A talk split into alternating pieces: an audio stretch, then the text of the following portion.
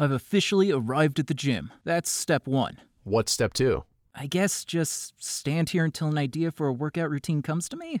Or maybe step two is flagging down a trainer to help. Nope, And no way.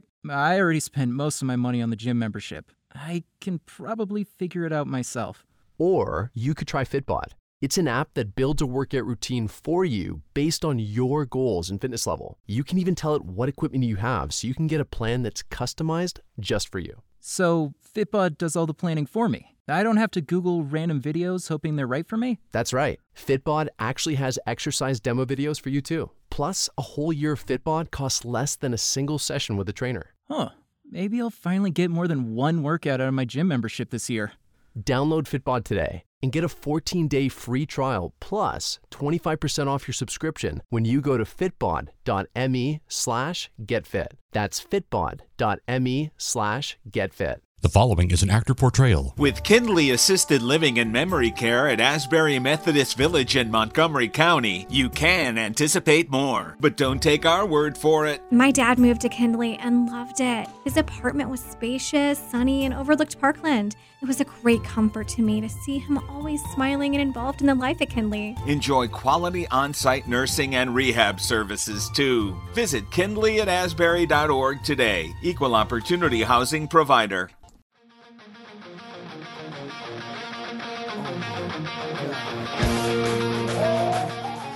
Welcome to the Fantrax Toolshed. If you love Dynasty Leagues and prospects, you came to the right place because that's what this show is all about. Covering the majors and all levels of the minor leagues to give you the leg up in your Dynasty Leagues. Now, here are your hosts, Eric Cross and Chris Clegg.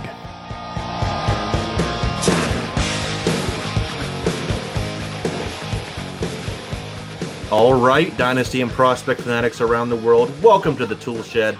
This is episode 27 of the Fantrax Tool Shed with Clegg and Cross, powered by Fantrax and FantraxHQ.com.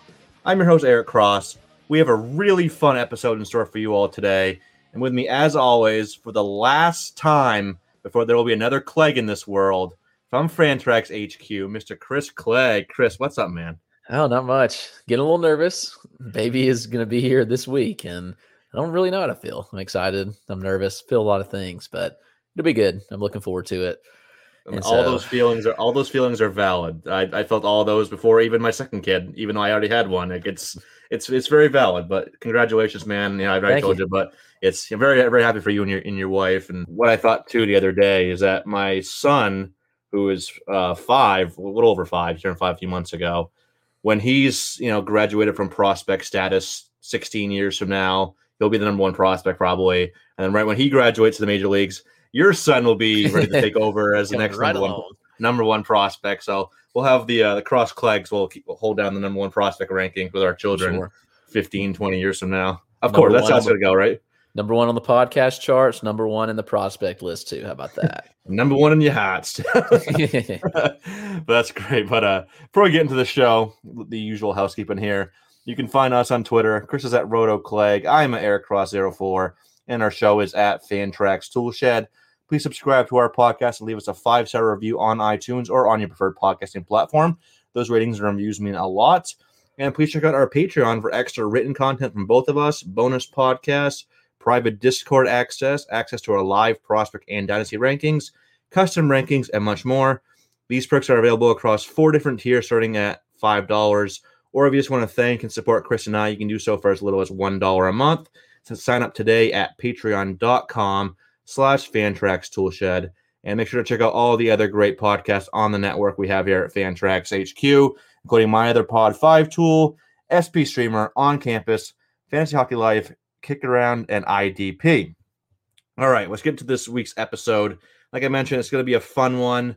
We are going to look into the crystal ball here and go five years into the future, go position by position, and put uh, rank our who we think will be the top ten dynasty or fantasy players for dynasty leagues, whatever, however you want to say it. five years out, top ten at each position, except for catchers. We'll do top five at catchers because who cares about catchers really? Let's be honest.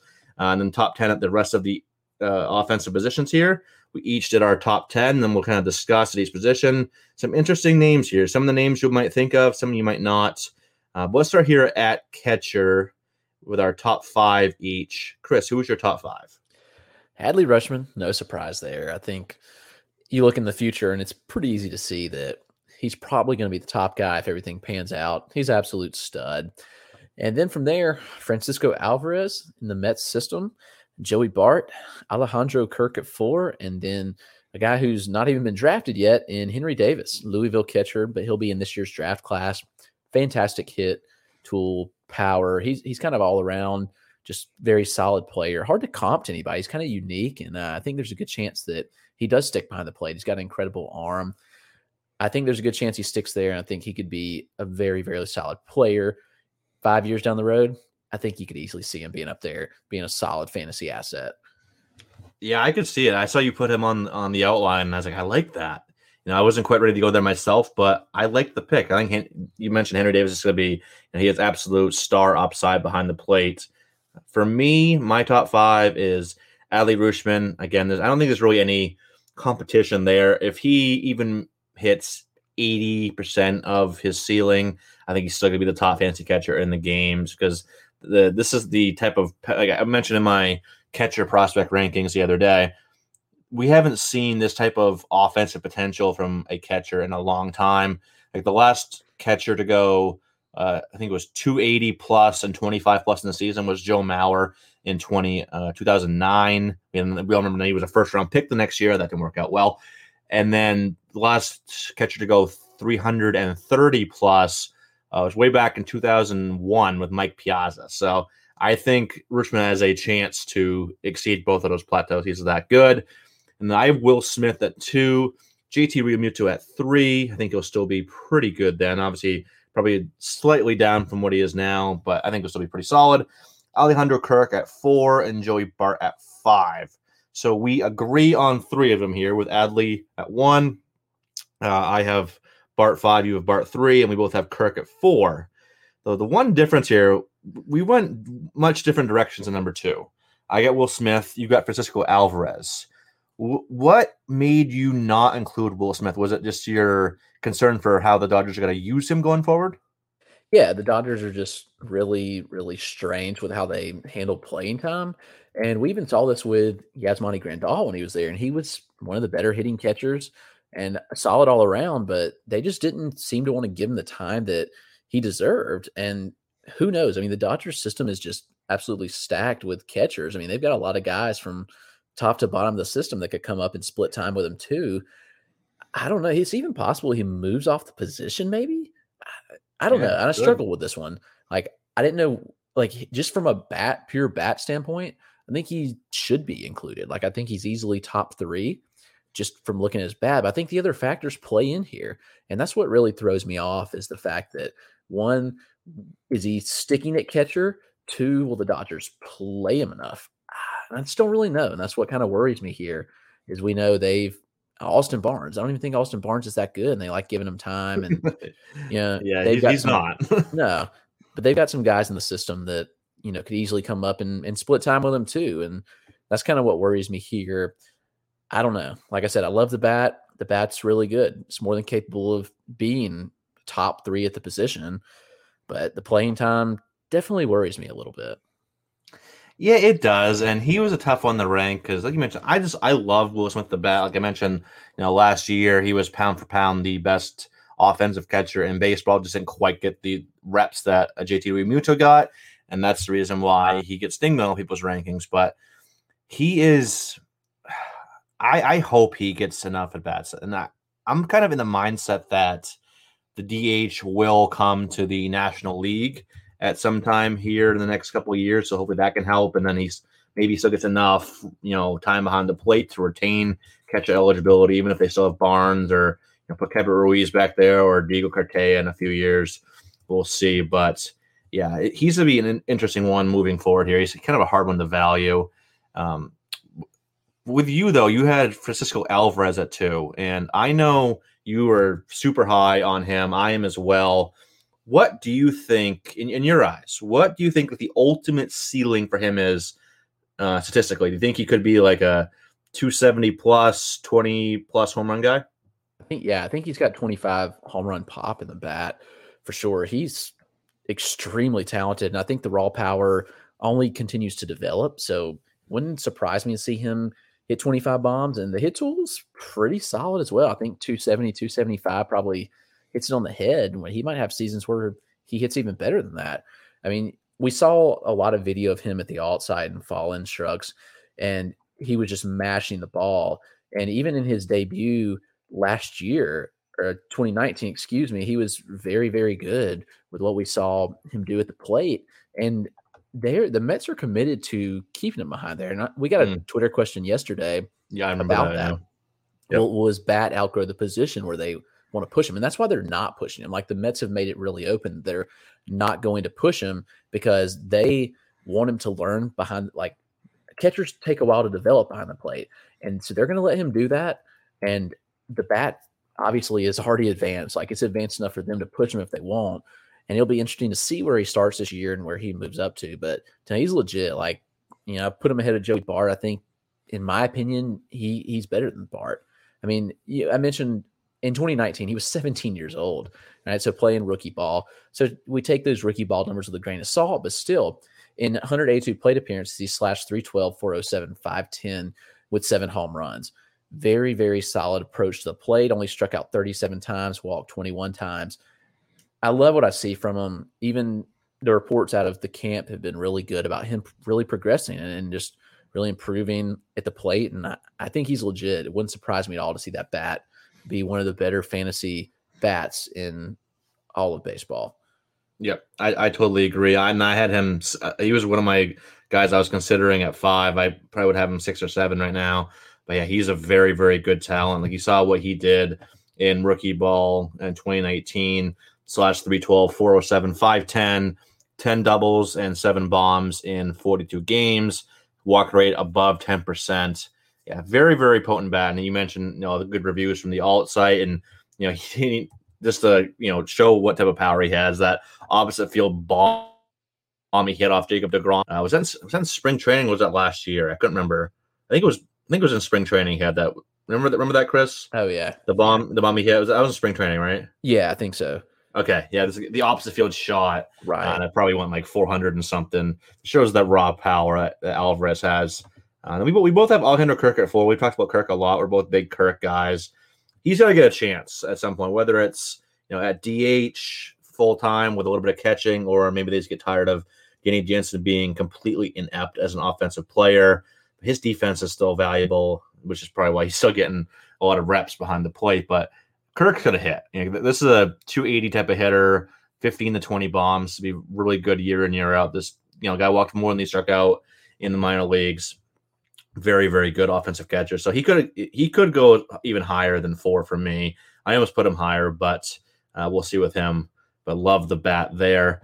Now, if you had to add, you know, put up a, sleeper pick that could top put in this top five, who would you have, Chris? For for me, I think the guy was probably going to be Austin Wells of the Yankees. I you know we've talked a lot about his bat, you know, plus hit, plus power, lefty, Yankee Stadium a lot of good things to like about that. So I think whether he stays behind the plate enough to get eligibility, we'll see. I think there's a chance, but not a high chance. But he'd probably be my kind of sleeper pick that could get up into here. Who would that be for you? Yeah, and I'll, I'll stick in that same draft class and go Tyler Soderstrom, who's also very advanced. You know, the difference was that Wells is college bat and Soderstrom's a prep bat, but he's very advanced. I think there's a lot of power that he can tap into, and the hit tool's pretty solid for for his age. And I think that it's a guy a lot of us probably underrated a little bit. We'll get to see him this year and see how he's progressed. But a lot of positive signs in the spring from him. He, he got some reps in spring training. I think he's going to be pretty solid. And whether he sticks to the position or not is a question. But yeah, Soderstrom's probably that guy for me. But uh, before we move on, I think it's an interesting talking point on Realmuto. You have him third. Yeah. I didn't rank him top five so when we originally talked about doing three years, three years out, and Realmuto was easily two for me, but five years, it made me really think. And I kind of did a little research on like how catchers age. And so Realmuto's 30. He turned 30 just before the season started.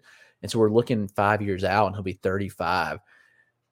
It's so tough to value him. And like I think with- and I, I think it's fair for any of us to like any of these players. It's hard for us to to project five years out. But what do you see? What do you like? What do you think we can expect from Realmuto five years from now? Do you think he'll still be playing every day, like providing solid value? Because I think the speed goes at that point. You got to imagine like he, he's very valuable now for chipping in, you know, eight or so steals, but I can't see that still being there. So I'm kind of interested to hear your thoughts on that. Yeah, no, he was a hard one. He was probably the hardest one to rank here, and I probably could have maybe bumped him down a couple spots. But it kind of goes back to I just think there's going to be DH in a couple years, and so I think that's going to help him. I think it's going to alleviate uh, or help his kind of aging curve or whatever you want to call it. Where I think he won't be an everyday catcher more than the next couple of years, but still catching enough. Kind of like what Buster Posey was doing, where maybe he goes play some first, or if there's DH, he plays some DH get him up from behind the plate. So maybe he's only catching 25% of the time or less uh, four or five years out. But I think the bat is still going to be very legit. Like he's just shown so much consistency with the bat he just hits for, you know, two, you can basically lock him in for like 270 plus, around 20, 20 plus bombs. And I think that's the type of guy he's going to be. And that's probably be the last, like if we went six years, seven years, I probably wouldn't have him in my top five anymore. I think that's probably going to be the last time he's up there. And I probably could have bumped Kirk ahead of him, but uh, or, or maybe even Bart or someone like that. But I, I still think the bats would be pretty legit at that point because I, I just don't see this with the you know his approach. He doesn't strike out too much. The power, contact skills. I think he's still going to be pretty legit. But yeah, it, Yeah. it was it was really hard because like you mentioned, he's going to be 35 then. Catchers usually don't age well into the mid 30s, so he was definitely a, tough on the rank for sure. Yeah, I, I agree. Uh, that's I don't know. I think the bat obviously his bat's more than capable of of playing up to that age, and so I'm thinking that if you even bring up a good point with a DH, like if he can DH, I think he still probably look at like 400 plate appearances.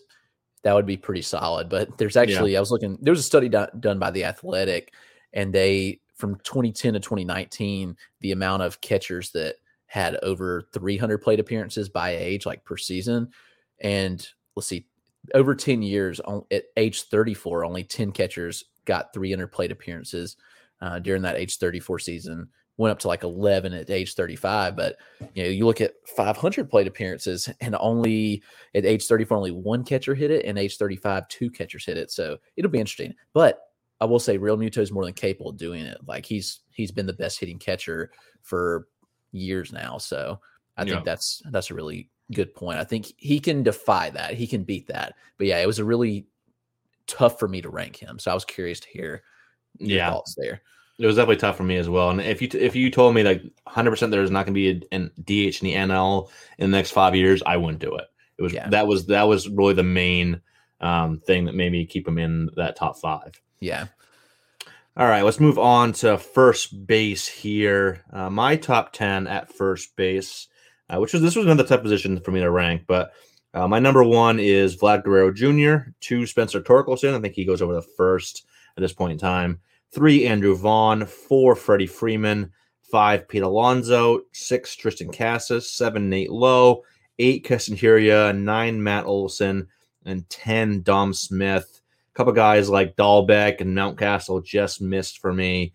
But you can see it gets kind of hairy near the back end of that. Um, yeah, this was a, a tough position. And first base, uh, when I was doing my my prospect positional rankings, I liked catcher more than I liked first base. So uh, first base, I don't know how good it's going to look in a few years, but we'll see. Uh, but Chris, what's your top ten? Yep. I got Vladdy at one as well. Uh, Torkelson at two. And this, there's probably get some questions. I do think Torque ends up at first long term. I don't see the third base thing sticking really long term. Vaughn three. So we have the same top three.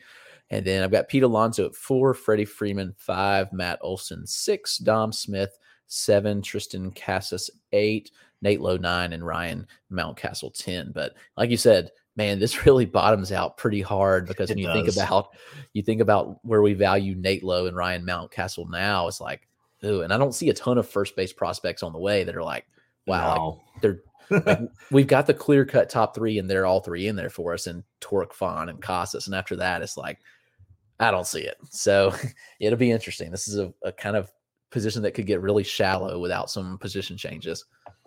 Yeah, like looking at my first base uh, prospect rankings. I go Torque, Vaughn, Casas, boom, three studs. And then it's like, okay, I had Bobby Dalbec on here. He'll be graduating. Uh, Aaron Sabato, Michael Toglia. I like them, don't love them. Then you get guys like Lewin Diaz, Bryce Ball, Seth Beer, Mason Martin.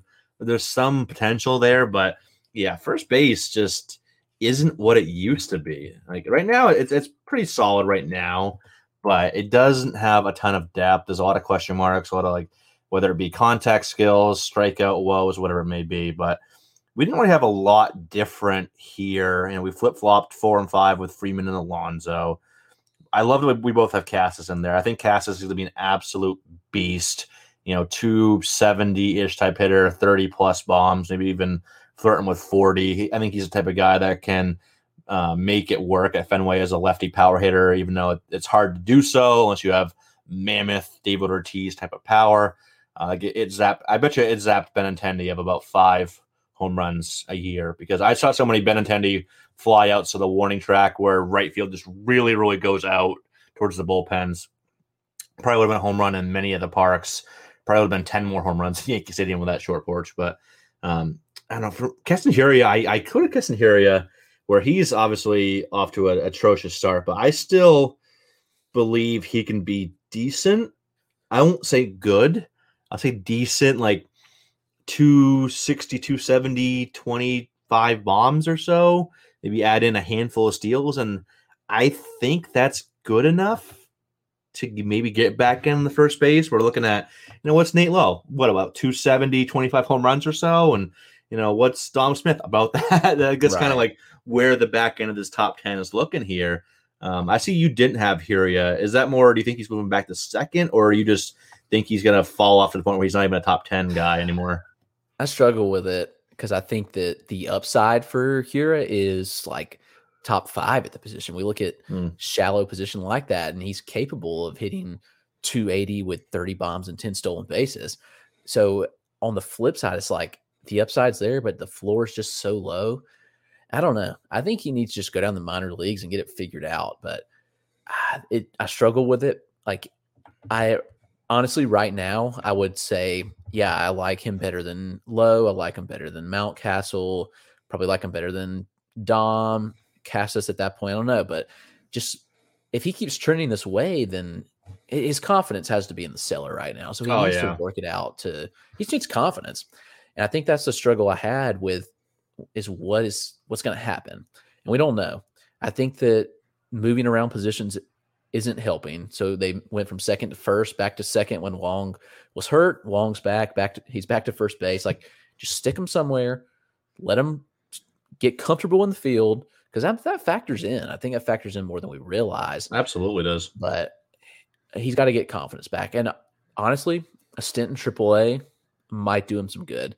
People are going to be upset about that, but long term, like if you own him in Dynasty, it might be the best for him. Just let him go rake and get some confidence, and then bounce back up because he's talented. I'm telling you, he's too talented for this to happen. It, I've, for the years that we saw him in college and the minors, he's too good. So, but I don't know. Like I said, I don't have him in my top 10. That's the struggle, the inner struggle between who is the real Keston Hiura. And I don't know. Right. Will the real Keston Hiura please stand up? That, that's yep. how that Eminem song went, right? yep. I, I, think that's how it went. Keston Hiura, not Slim Shady. It was definitely Keston Hiura. um, now, I, I, see not to like foreshadow or anything. I see you don't have him in your second base top 10 either. Where do you think five years from now, do you think he's second base or do you think he's first base? He's probably first base or DH, honestly. I just don't think I agree. He, he's, he's not, not, good defensively. No. He, he's not providing any value by him being at second base. So first base is or DH is probably his his long term home. Maybe that's the solution. Maybe we need to put him at first base. I mean, uh, excuse me, at DH. Just let yeah. just let him focus on hitting because, like we mentioned, he's not a great defender. And if they get the DH in the National League, I think that would definitely help him because yeah, he's just focused on hitting. That's really where he can find his value. And if he can just focus on that full time, I think that would be great. But yeah, first base is just not great. Like at the top, I like I like that top six, yeah, or so. Um, I have Casas six. Like obviously, Vlad Jr. is turning it around. He's looking like the Vlad Jr. we expected. So hopefully this continues and not just a, a few week thing. But obviously, he has all the upside in the world. I think we both agree that Torque and Vaughn are both just legit studs in the making. And look at what Andrew Vaughn, he's turning it around because he's getting consistent ish playing time. He didn't play today uh, on Sunday, but he's on a five game hitting streak right now. He's hitting the ball hard. He's showing patience, walking, I think, 13.3% of the time. I think this is the type of guy he's going to be high contact, high walk, high power, you know, high, you know, put a, together a really good slash line. I'm not sure I got a hold on even though he is right now, but just let him settle in. He's going to be an absolute stud in the middle of that order. Good lineup around him, good ballpark. I, he could be number two here. Like I like Torque more right now, but I could see Vaughn sneaking ahead. I really could. I think he's at the higher batting average ceiling than Torque does. I think there's a slightly better hit tool there. I think Torque has a more um, raw power, but I think both of them are going to be very good. You know, factor in the ballparks, you factor in the lineups. Torque's lineup might not be great around him for the first few years. So by the time he gets up, this will probably be what year three or four for him in the bigs, probably, or it'll be you know obviously year five or so for Vaughn and a much better lineup, probably, you know, unless something turns around in Detroit. So Vaughn could be a number two. Do you agree with that? Oh yeah, I definitely agree. He's he's more than capable of doing it. Like you said, I think the hit tool is is there for him to take that spot. So it'll be fun. It'll I hope that'll be a fun debate for a long time between Torque and Vaughn. I hope they just duke it out and we see really solid production. Absolutely. Yeah, Freddie Freeman was an interesting one for that's, me. I was about to ask you, but I was about to see how do you, as a Braves fan, how do you how do you see Freddie aging? I I just dealt them away in a 20 team dynasty league, so but I saw I think he can age gracefully, but how gracefully though? As a 30 what five year old first baseman at this point in time? Because remember yeah. we're talking five years out in the year 2026 here. So how, how do you see Freeman aging next few years? Yeah, and I honestly think he could take the the Joey Votto track. He's Freeman has a safe skill set that I think can age pretty well. And you look at the production, he's 31 right now. So you're looking at 36 years old five years from now, which how valuable can you count a 36 year old dynasty? Like nobody wants that. So that made it tough to rank him.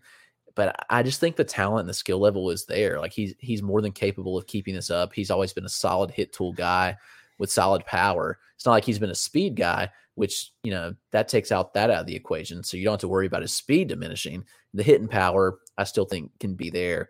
And you look, I mean, Votto maybe a rough example because Votto kind of started struggling a little bit in 2018 at 34, but you know, Votto for it is 32, 33 season, he was still a 300 plus hitter with 30 bombs. And I think Freddie can sustain that for a little while. And even if he's hitting, you know, we'll say 280, 290 with 25 plus home runs, and I still think that's pretty valuable at this position, especially that we've talked about is is shallow.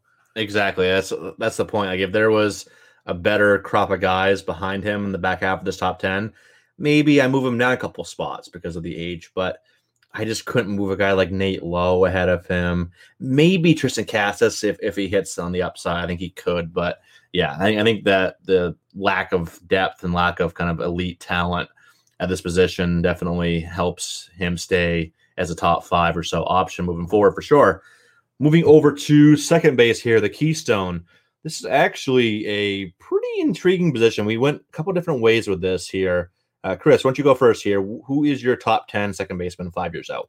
All right. Got. Albies still at one. He's currently one. He's sticking one. He's still young. He, I see, easily see him still being the best second baseman five years down the road. Then Gavin Lux at two. Jazz Chisholm at three. He's he's really made some moves this year where I feel comfortable bumping him up. Uh, Ketel Marte at four, Nick Solak at five, Brandon Lowe at six, Jeter Downs seven, Nick Gonzalez eight, Tyler Freeman nine, and Michael Busch ten.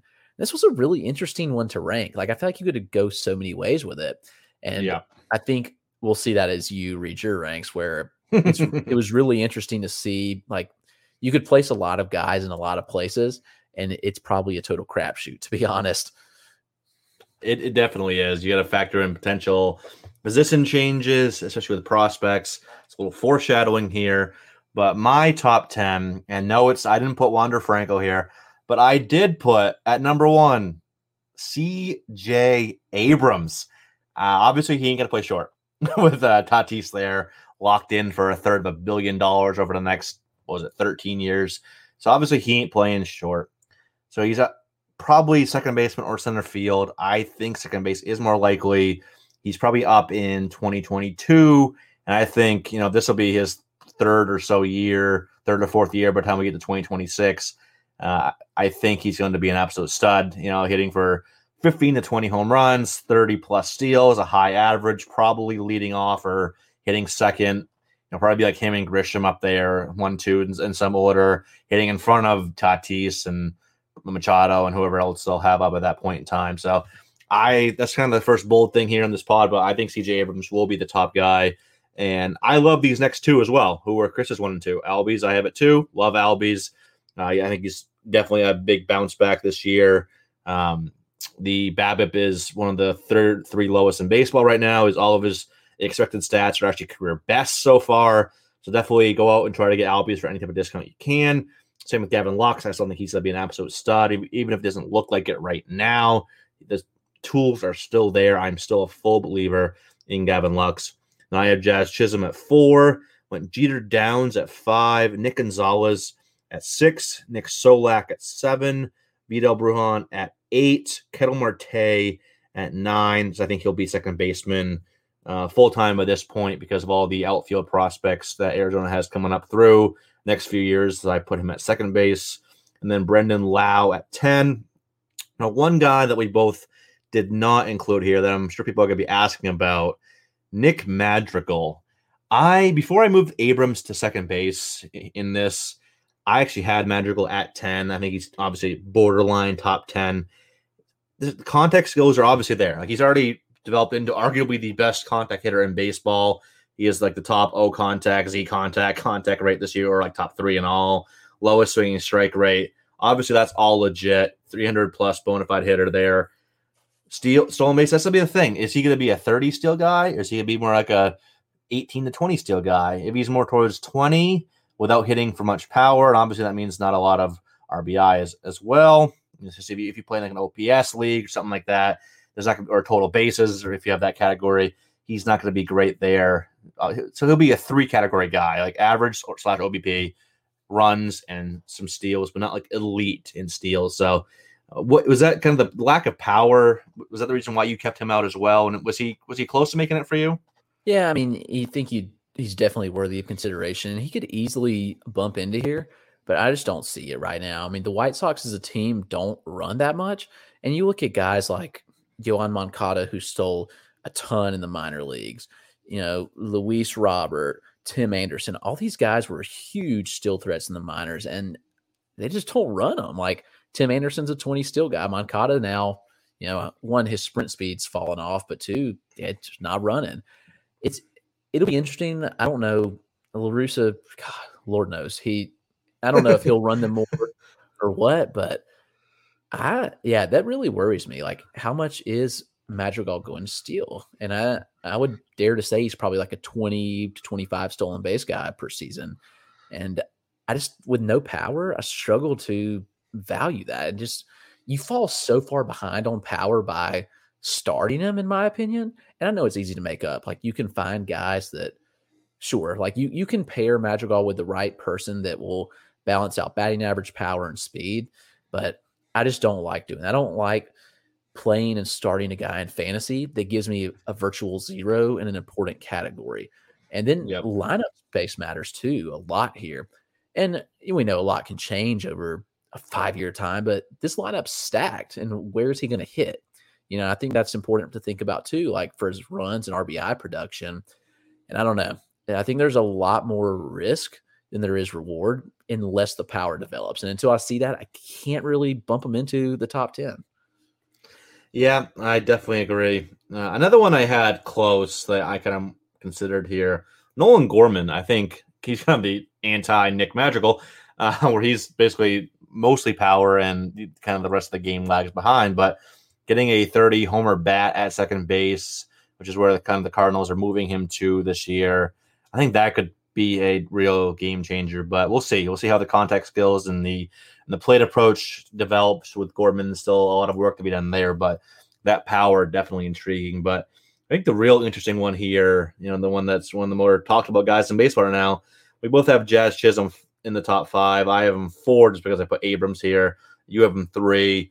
Obviously, the you know, the power speed is there. We don't have to get like too much into him because we talked about him in the last couple weeks. But so I think with, with our, our ranking of him in the top five means I think we both kind of feel that he'll figure out the approach and context stuff at least to some degree, right? Like he won't be a 240 guy to be top five at this position. He's going to be, I think he sells in like a 260 to 270 guy. Is that kind of where you have him? Yeah, I think two 260 is probably a safe bet. And yeah, if the contact skills stick and grow, which guys are capable of, of gaining in, and that's, you know, a topic that I think is really important that we don't talk about enough is that you can make strides with your contact skills. And I think we've seen that. But yep. I'm still not comfortable to say that he's going to be better than like a 270 hitter for the season. Right. I think a lot of people probably don't want to hear that because he's off to such a hot start, but he's going to cool off. He struggles with strikeouts or some swing and miss stuff, but the power speed combo with the improving contact metrics tell me that he's capable of being a top second baseman, especially again, this position where there's not a ton of depth. Like he has a chance to stand out and he's got the swag, he's got the drive he, he's he's going to perform in my opinion, and so uh, I like putting him high up here, and I kind of wish I had more shares of him. yep, same here. I had a chance to get him in my home keeper league, but decided against it. Uh, so it's like a, a, waiver system, so I, I, decided to hold my waiver to get uh, Andrew Vaughn, but you know, maybe I should have went after Chisholm. So I think he has the top power speed blend at this position. I think he's the only guy that has a, has a shot at like going 25, 25 or something like that. Like Albies hasn't run that much. I don't think Lux will get to that point with his speed. So he's basically like a scaled back version of Luis Robert, where their games are pretty similar. They both have you know good power speed blends. I think Robert obviously has a little more power speed than Chisholm does.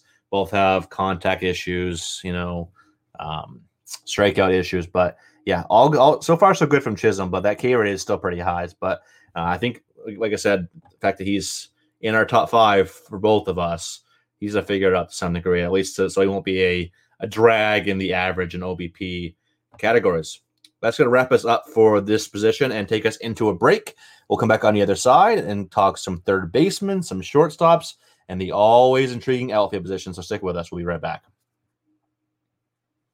Montgomery County, Maryland is where businesses go to be next. Home to a highly skilled, diverse workforce, a thriving business community, competitive incentives, and more. Moco will help transform your business. Visit bnext.thinkmoco.com to see how we can help you be next.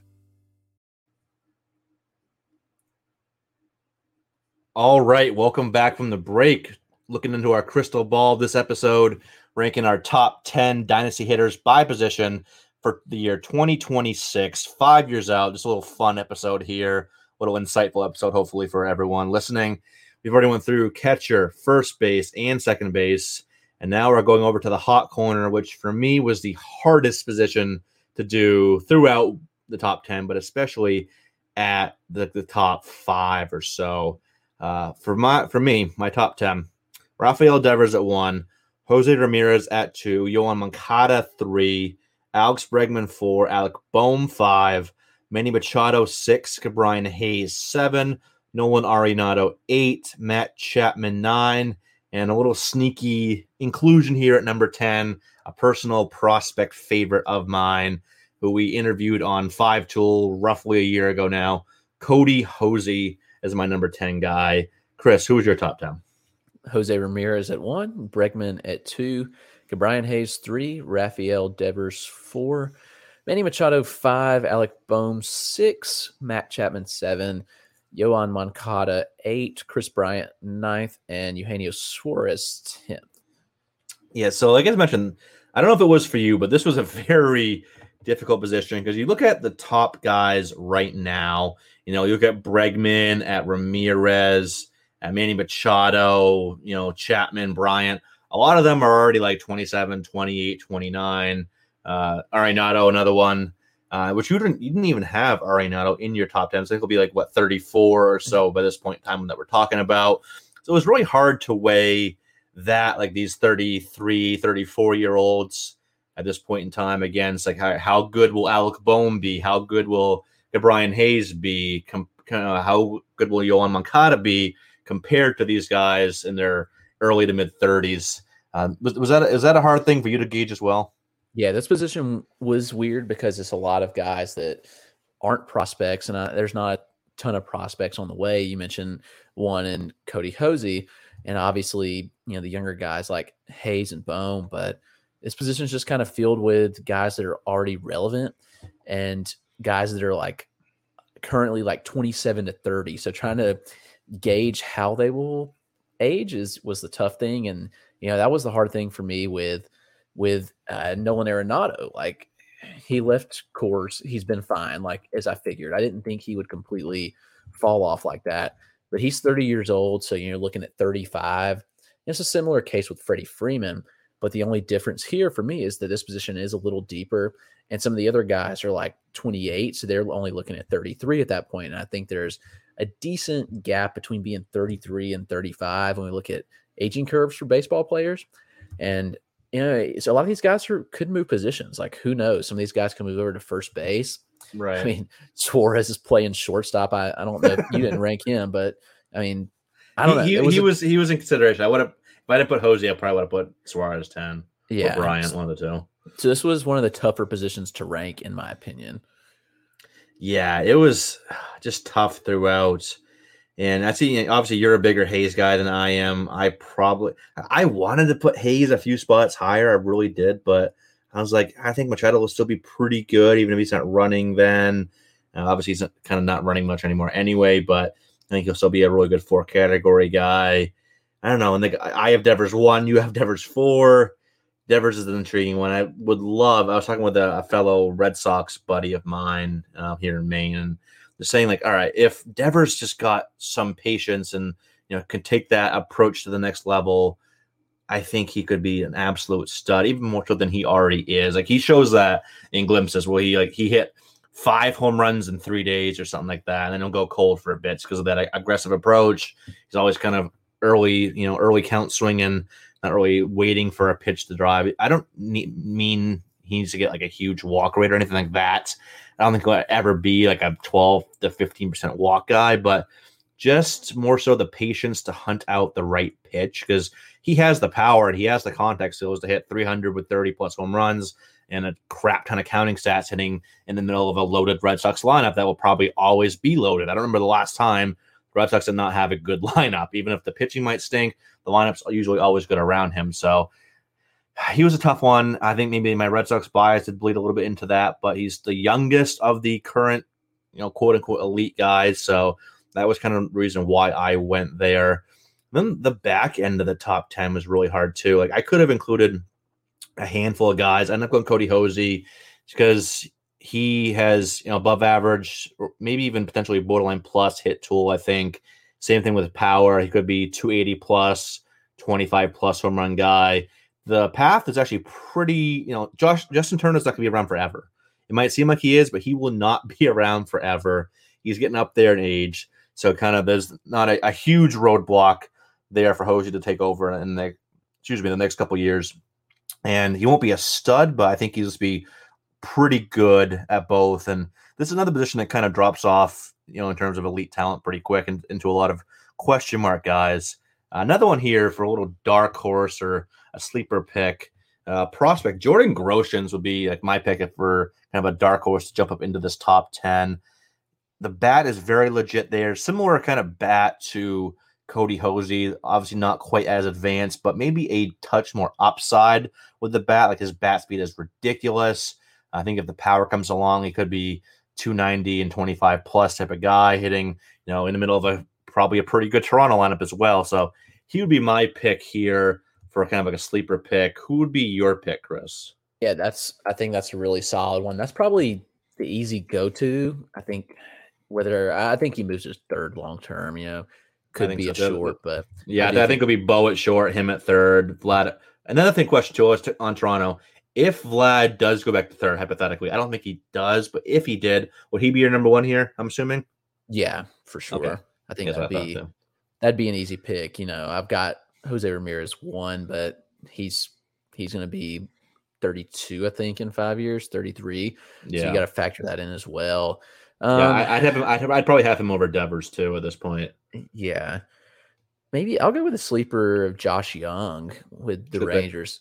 He's had a little setback this year with injury, but the talent's there. He's taken some major strides forward.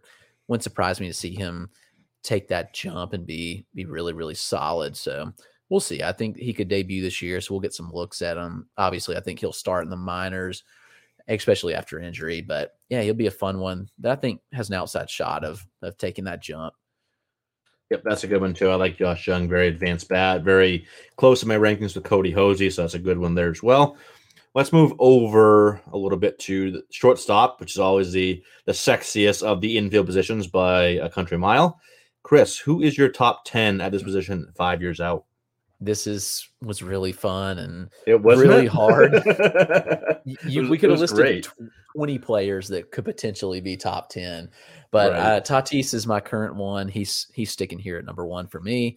Bo Bichette at two, Trea Turner at three, Wander Franco at four, Bobby Witt Jr. at five, Corey Seager six, Marco Luciano seven, Xander Bogaerts eight, Francisco Lindor nine, and Tim Anderson at number 10. Chris is lying. He has Ronny Mauricio at four. If, if you saw our outline, I put Mauricio in there, and he put a smiley or a laughing face on the sheet, but didn't take him out. It's still Hmm. there. He's is Chris coming around on Ronny Mauricio? More at eleven o'clock. No, um, yeah, this was a really fun position. Um, my top ten, obviously, there's no denying. As much as I love Bo Bichette, Tatis is number one. He will still be number one this time, barring some unfortunate injury. Knock on wood. Hope it doesn't happen. Obviously, he's my one. Bo Bichette is my two. Wander Franco three. Trea Turner four. I if I had Abrams at short, I would put him five behind Trea Turner. But my five here is Corey Seager, six Bobby Witt Jr., seven Trevor Story, eight Xander Bogaerts, nine Marco Luciano, ten Tim Anderson, and a lot of honor. I, I put six honorable mentions here. Uh, Lindor, who Chris has at nine, I had probably at eleven. You could probably put Adalberto Mondesi in this conversation. As much as I hate the minute, you got to at least put him in the conversation. Gleyber Torres, Carlos Correa, Dansby Swanson, Javier Baez. Like Chris mentioned, we could have gone so much deeper here. Um, a lot of interesting guys here to talk about. And this is another one too, trying to weigh all these top prospects and where to rank them against these current elite studs that are in their late twenties. Kind of the same thing as we had at third base, where Trevor Story is I think 28, Bogaerts is 27, 28. Uh, who else is up there? Lindor is I think 28, 29. So I think that's for me the reason why I didn't put Lindor up there is he already doesn't have the greatest kind of underlying metrics, even though there is something to said about the guys that just get it done, like that aren't Statcast darlings, because not everybody can be a Statcast darling and lighting up that page and with red balls. And it's not like he's a blue ball guy, but he's more like the guy. It's like you know the pink balls, you know. But I don't know. I don't see how Lindor and he's off to a really bad start this year. I think he'll turn it around, obviously, but I, do, I don't know if he's kind of like the player that is still like elite at the plate when he's what 34 or so at this point in time. Um, what, what what do you think about Lindor? He was he was a hard one for me to rank. I wanted to put him top 10. He's been you know a top 20 guy overall for a while now, but I don't know how how, how, how do you value Lindor moving forward? Yeah, so he's a tough one, and he was a guy was fading a little bit coming into this year. I just thought he kind of overperformed a bit, and like you mentioned, he's one of the guys that gets it done without putting like up elite Statcast numbers. But this year hasn't been great. He actually looked good in spring training, which was encouraging, and now I don't know. It's been a rough start. His OBP's higher than his slug. I do think that comes around. He- he- he's only 27, which kind of threw me off. He Really? feels like he's he's been around for quite a while. He, he, And- he feels like he's almost 30. Right. So you think about him at 32, five years down the road, I think he can still be a viable option. He's not never been like an elite sprinter by any means, and I think the stolen bases probably do taper off here, but he can still be a solid batting average type guy that gives you power. I mean, I think there's you know still 30 home run pop in the bat at that point, which I still think has some value. And like you mentioned, there's a lot of guys here that could go a lot of ways, and so we'll, probably look really bad on a lot of these because there's just so many players at shortstop that could excel and Mm. really take off. So it's hard to say for sure, but I still think the talent level's there and he's performed at a high enough level and hopefully he gets comfortable. It could be a transition just being in New York, but we know he's going to be around there a long time. So hopefully he gets comfortable and and it works out for him. Yeah, I think me putting him at probably what would be 11 or 12 in my rankings here has a lot to do with, like you mentioned, just the depth and the talent of this position where we already have all these studs. But the top 10 right now is already loaded. And then you're going to be including these guys like Wander Franco, Bobby Witt Jr., potentially, you know, maybe CJ Abrams, probably not, but Marco Luciano, guys like that.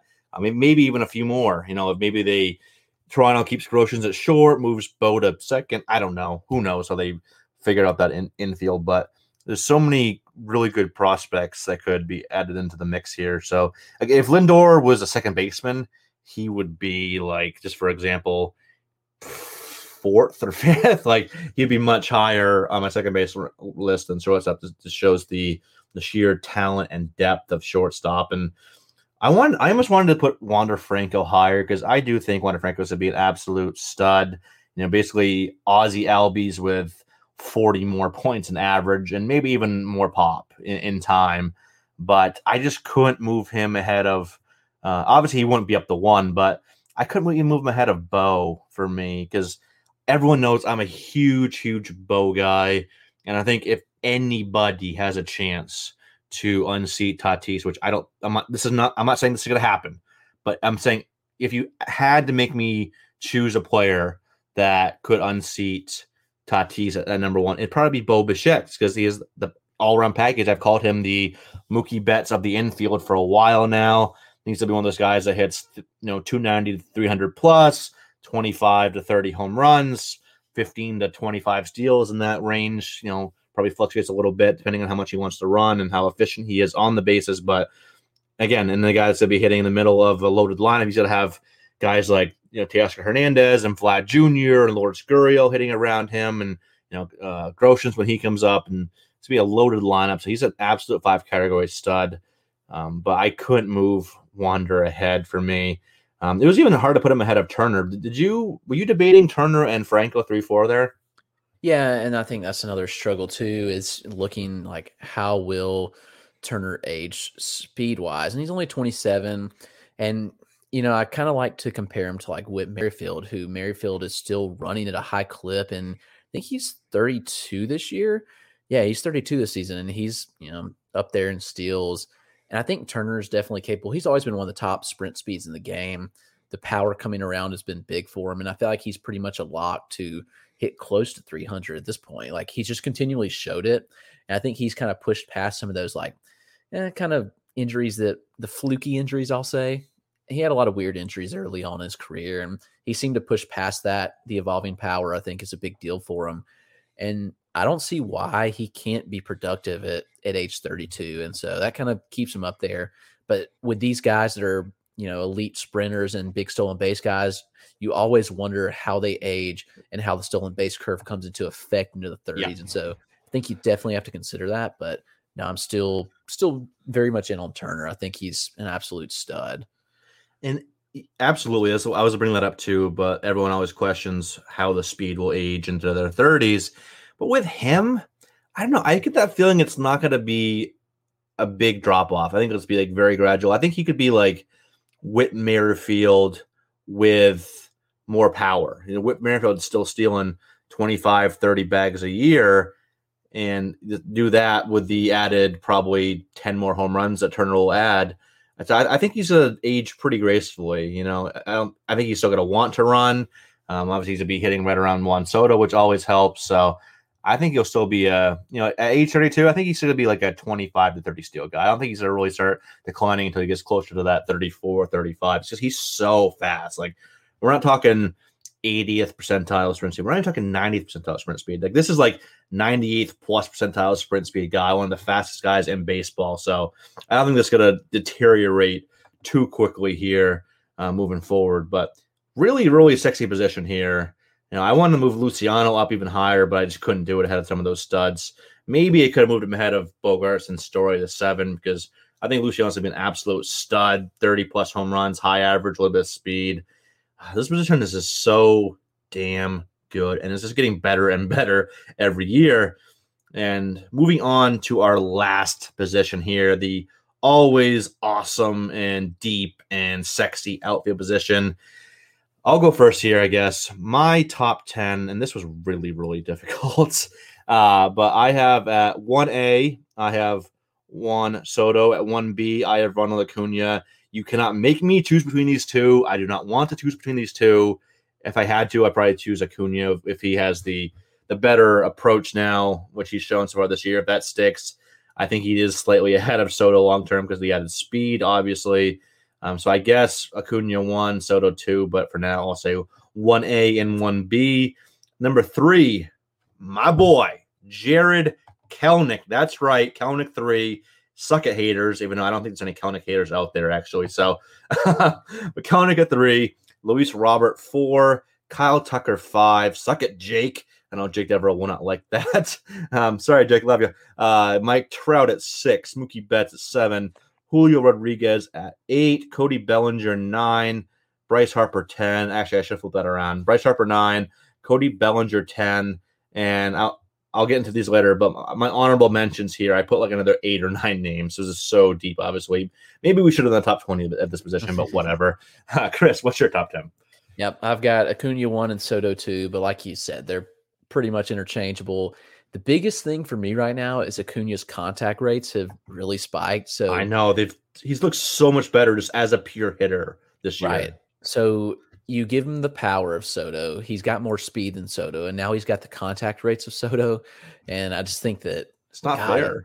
He's he's so good. He's so hard to argue against, and and both these guys are going to be absolute studs for and, the, and they're so likable too. Like right, him, you know, those they, two plus Tatis, like yeah, they so make likable. the game fun. Exactly. I, I was about to tweet this out earlier. Baseball is in a potentially really good spot here with these. Well, you still got Trout and Mookie and all them, but then like these three young guys that are all 22, 23 years old, already potentially, you know, the top three players in the game. Market them. Yep. For the love of all things holy, market them. They won't, and they'll probably miss a year next year with a freaking lockout. But baseball is potentially in a really good spot if they can do this right.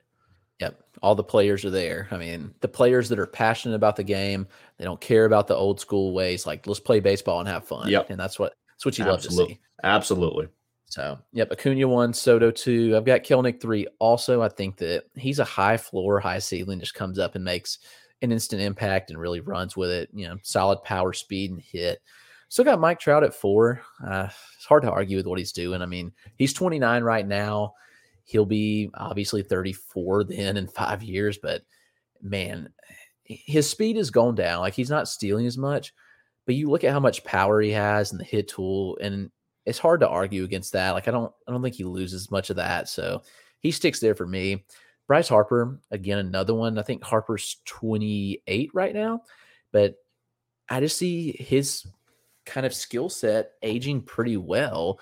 And so I, I still got too. Harper Harper at five, Julio Rodriguez at six, Bellinger at seven, which honestly I'm looking at now and I kind of don't like it. I wish he was a little lower because we we can hit on that too. I think he's kind of an interesting talking point. But uh, Luis Robert at eight, CJ Abrams at nine. So I didn't have Abrams at second like Eric did. I, I obviously don't think he sticks it short. I, would say it's probably 50 50 where he yeah. plays second or, or center. Either one could happen, and we'll see. I mean, they played him both spots. I think in spring training, he played some short, he played some second, he played some outfield. So, you know, they're going to give him a shot. We'll see where it turns out. But I think he's going to be a stud wherever, and that just goes to show you I'm at ninth, and that's how deep outfield is here. Mm.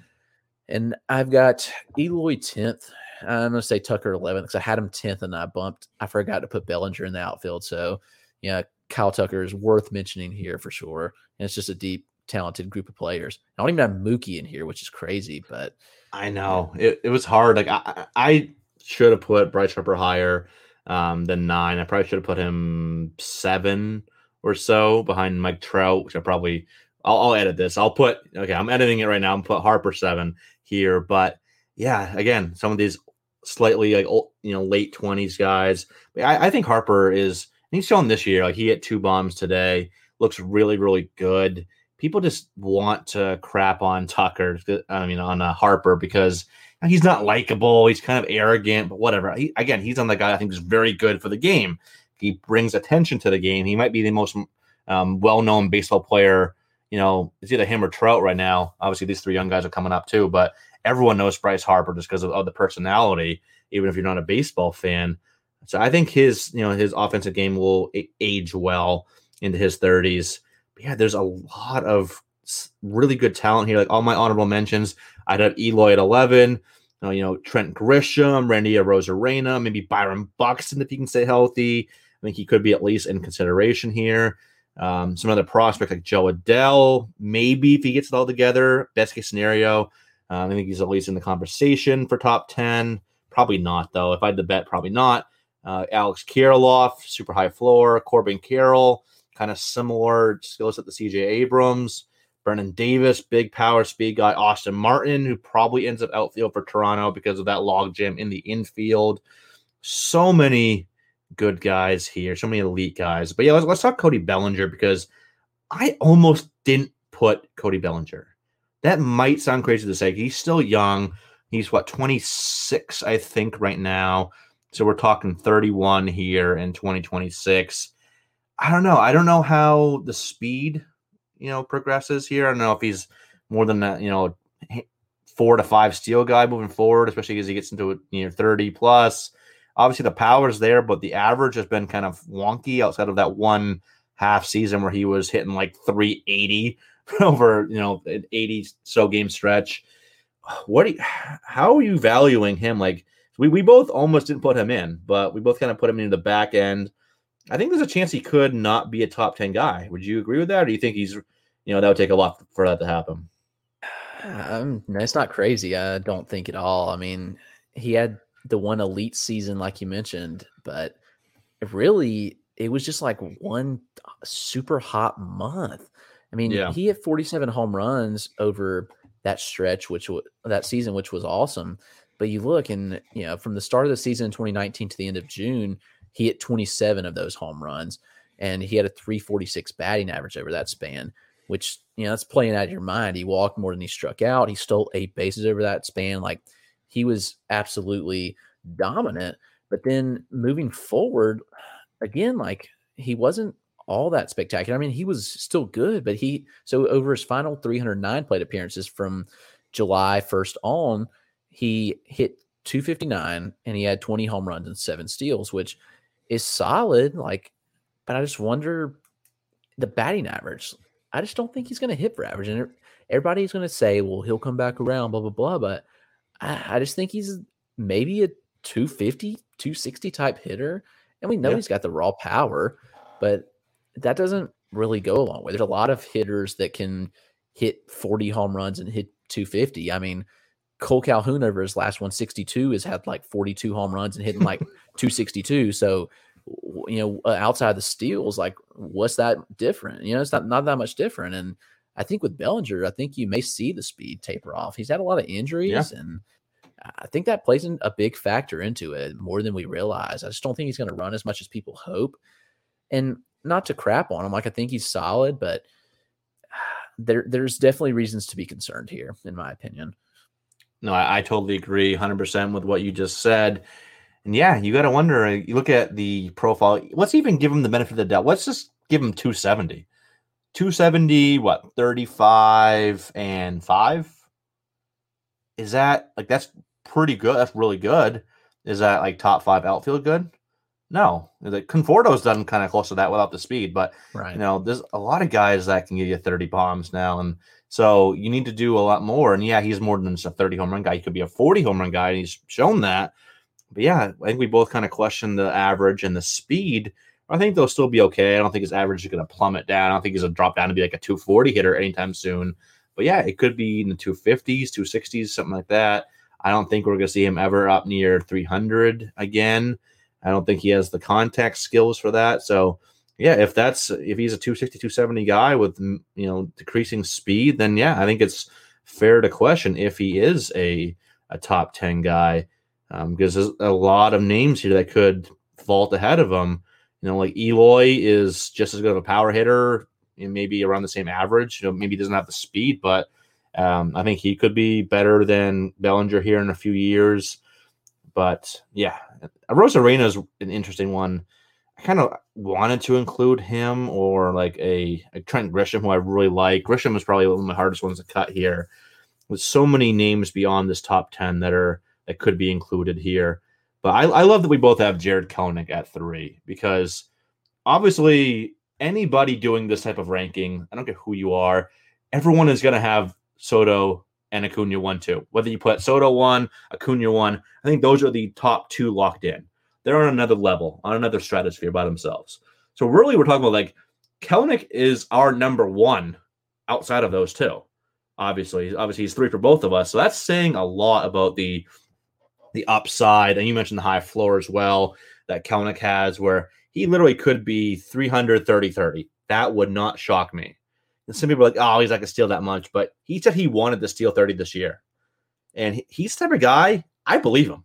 Like, he's not an elite speedster. He's got up close to plus speed, but he is the one of those types of guys that has that drive, has that like chip on his shoulder mentality that he'll use like the Mariners, you know, all that that fiasco from the end of spring training, you know, to kind of drive him to, you know, be I'll show them type of thing. I love that. He just has that drive or whatever he wants to do, I think he's going to. He's that talented. Like I said 330 30, I think is definitely in play here. Um, and are, are you do you think 30 30 is potential for him? Or am I maybe my Kelenic love is bleeding into this a little bit, but I think it's I mean, legit. Yeah, I think even if you go 30 20, with a 300 average, like it's still yeah, it's still that spot. Exactly. Yeah. So even I would say worst case, he steals 15 bags at least for the early part of his career, and I would still argue that that's worthy of that spot because when you you go to so Trout, like our next one, he's not even going to steal that much. I think Trout maybe has more power, and you know Trout will could potentially hit 300 as well. But your next guy, Luis Robert, he has similar power speed, I would probably give Kelenic the edge in power and Robert the edge in speed, but the hit tools aren't even close in my opinion. And now Robert's made some strides this year with with contact rates, which are encouraging. But you know, I think that the spot's warranted. Even if you look at more of a floor pick for Kelenic, I think the upside is that good, where even his floor is worthy to be that high, and the upside's immense. Yep, hundred percent agree. Now, last thing here, I'll ask you, we, we both can weigh on this. So I know somebody's going to ask it. If Yordan Alvarez is outfield eligible, where would you have him? For me, I'm thinking I put him, I think seventh behind Trout for me. So Robert four, Tucker five, Trout six, and Yordan seven. I think that's where I'll put him. Where would you have him top ten? Yeah, and looking at it, he, God, I'm debating putting him ahead of Julio Rodriguez, but yeah, I don't know. I mean, I got, I got Rodriguez sixth. Yordan is. I mean, we've seen what he can do. He's a monster. He hit 40 home runs, hit 300. You're not going to get steals, but you know, you see him leg out that triple the other day. Like his, knees are, his knees are all right. The knees are fine, people. Yeah. Maybe they're not great, but they're fine. They're yeah. good enough to get through yeah. a season. More than serviceable, right? To, to right. DH. But yeah, yeah, that's a tough one.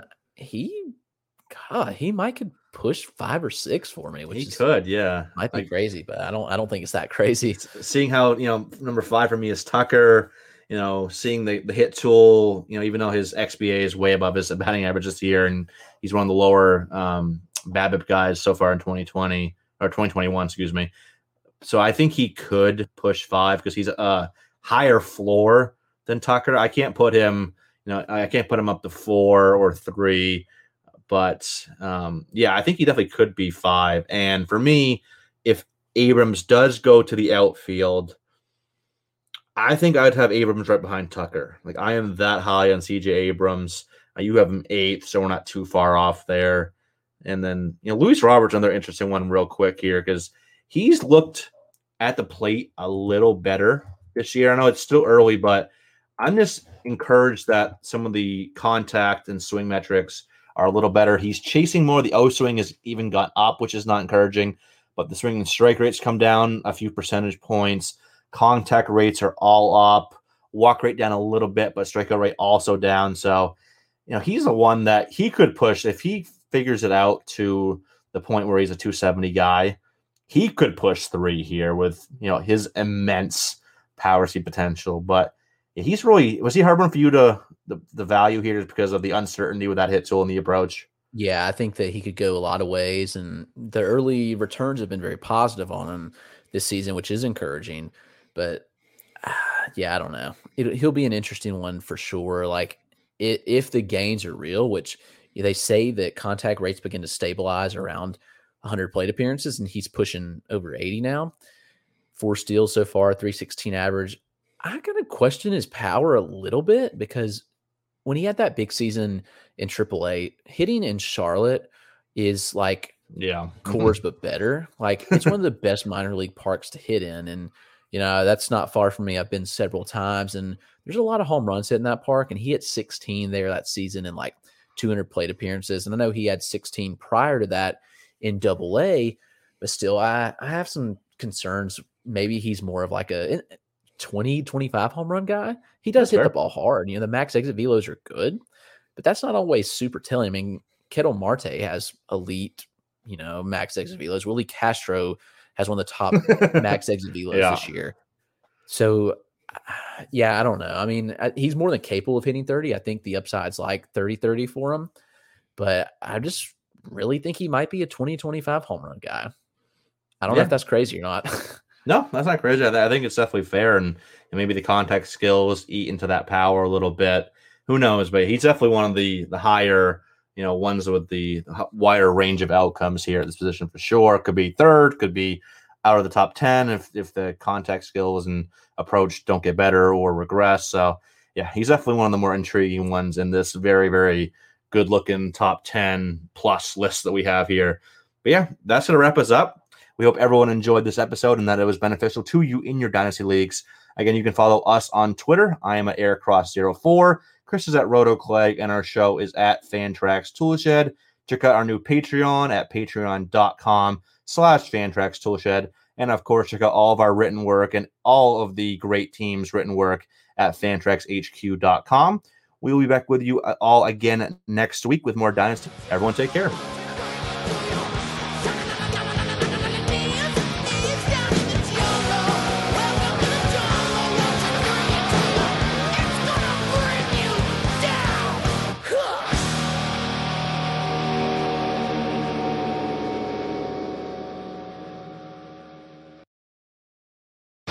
MEAC fans, it's time to step into a championship. The 2023 MEAC men's and women's basketball tournament tips off March 8th through the 11th at the Scope Arena in Norfolk, Virginia. Join all the Me action with competitive basketball games, fun theme nights, and fan fests, official after parties, and comedy shows. Tickets are on sale via Ticketmaster, and you can log on to meachoops.com for more info. The 2023 MEAC basketball tournament. Who will be crowned champion?